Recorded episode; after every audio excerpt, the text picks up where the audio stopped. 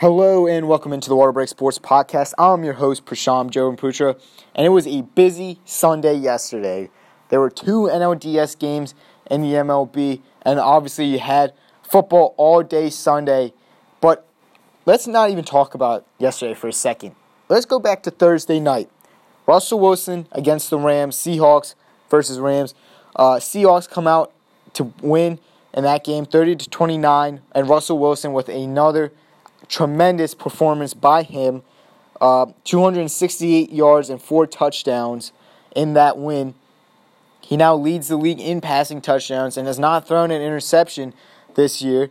And the Seahawks are now four and one, and you have to look at Russell Wilson as probably the key component of why they're winning right now.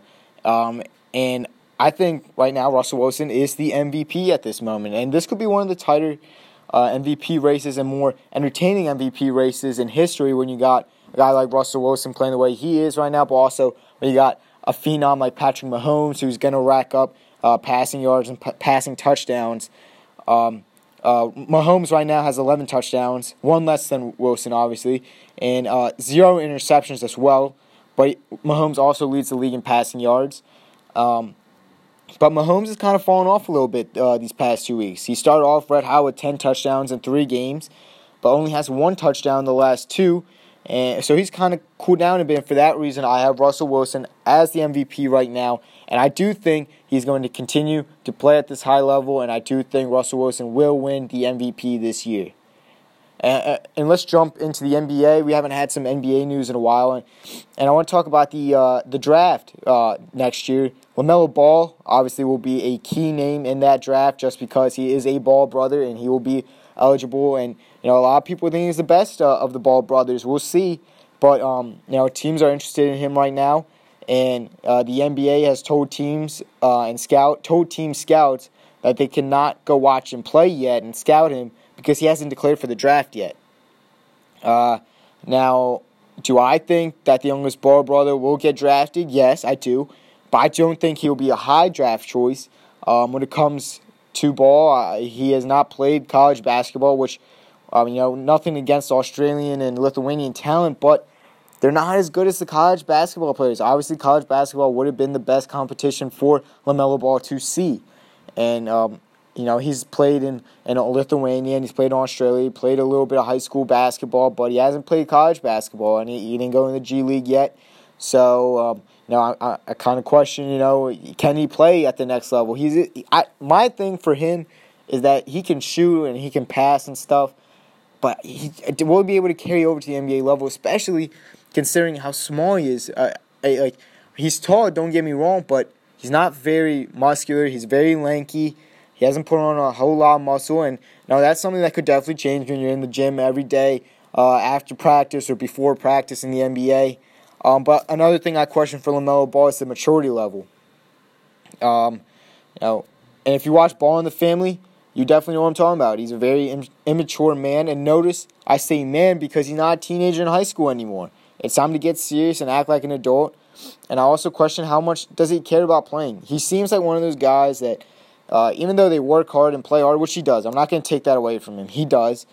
But does he care that much? He just doesn't seem interested. He seems like one of those players like, like Markelle Fultz. Does he really seem interested in playing, or is he just playing because he's good?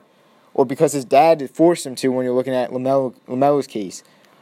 Uh, over to the MLB. Uh, just a quick recap so far. The Braves and Dodgers are both up 2 to 1 in their NLDS series. And, the, and in the AL, the Yankees or Astros are both looking for sweeps. They're both up 2 nothing. Um, the Yankees have kind of done it by offense, while the Astros have done it by their pitching staff. Um, but I don't expect the Yankees to perform this well offensively in the next series against the Astros, most likely. Uh, so far, 18 runs in the first two games against the Twins. But the Astros come off uh, masterful performances in their series um, where Verlander had a great game and Gerrit Cole also had a great game against the Tampa Bay Rays. Um, so I do not see um, the Yankees keeping this up. I do think the Astros can keep it up. You, um, there was a stat: Gerrit Cole has won 16 games uh, out of the last 23, 16 and 0, something like that. And uh, I think they'll be able to keep it up. They're pitching, uh, and I'm really enjoying some of the pitching, pitching performances so far. Obviously, like I said, Gerrit Cole and Justin Verlander. Um, But what about the pitching duel yesterday between Adam Wainwright and Mike Soroka? And the Braves came back and won that game after being down uh, late one nothing. Uh, Dansby Swanson he he swung the bat really well yesterday off Wainwright and off the uh, Cardinals bullpen, but you know Wainwright was was tremendous. I thought his curveball was probably the best it's been in a long time, and, and that curveball it is slow, but it is a doozy. I mean, I, I don't think there's many guys who they, they just didn't want to swing at it at, at some point. They just did not want to swing at that pitch because it was just it was just moving so well yesterday. But Mike Soroka, you know, if the Braves want to make a push for the championship this year, Soroka needs to pitch just like he did uh, yesterday for the remainder of the playoffs because the Braves do not have the pitching, I think, to win a championship. But if they can get Soroka to really pitch like that, number one, which he did yesterday, they're going to have at least a shot. I, obviously, it's going to be very hard against the Dodgers, and it's a seven game series. But he, if he could do that again, Soroka, they at least have a shot at being the Dodgers in the next round. If they get there, obviously, Cardinals come back and, and, and move on to face the Dodgers if the Dodgers obviously win as well. Um, all right, folks, the water break is over. Time to get back to practice, school, work, or whatever you may be doing, and I'll see you next time.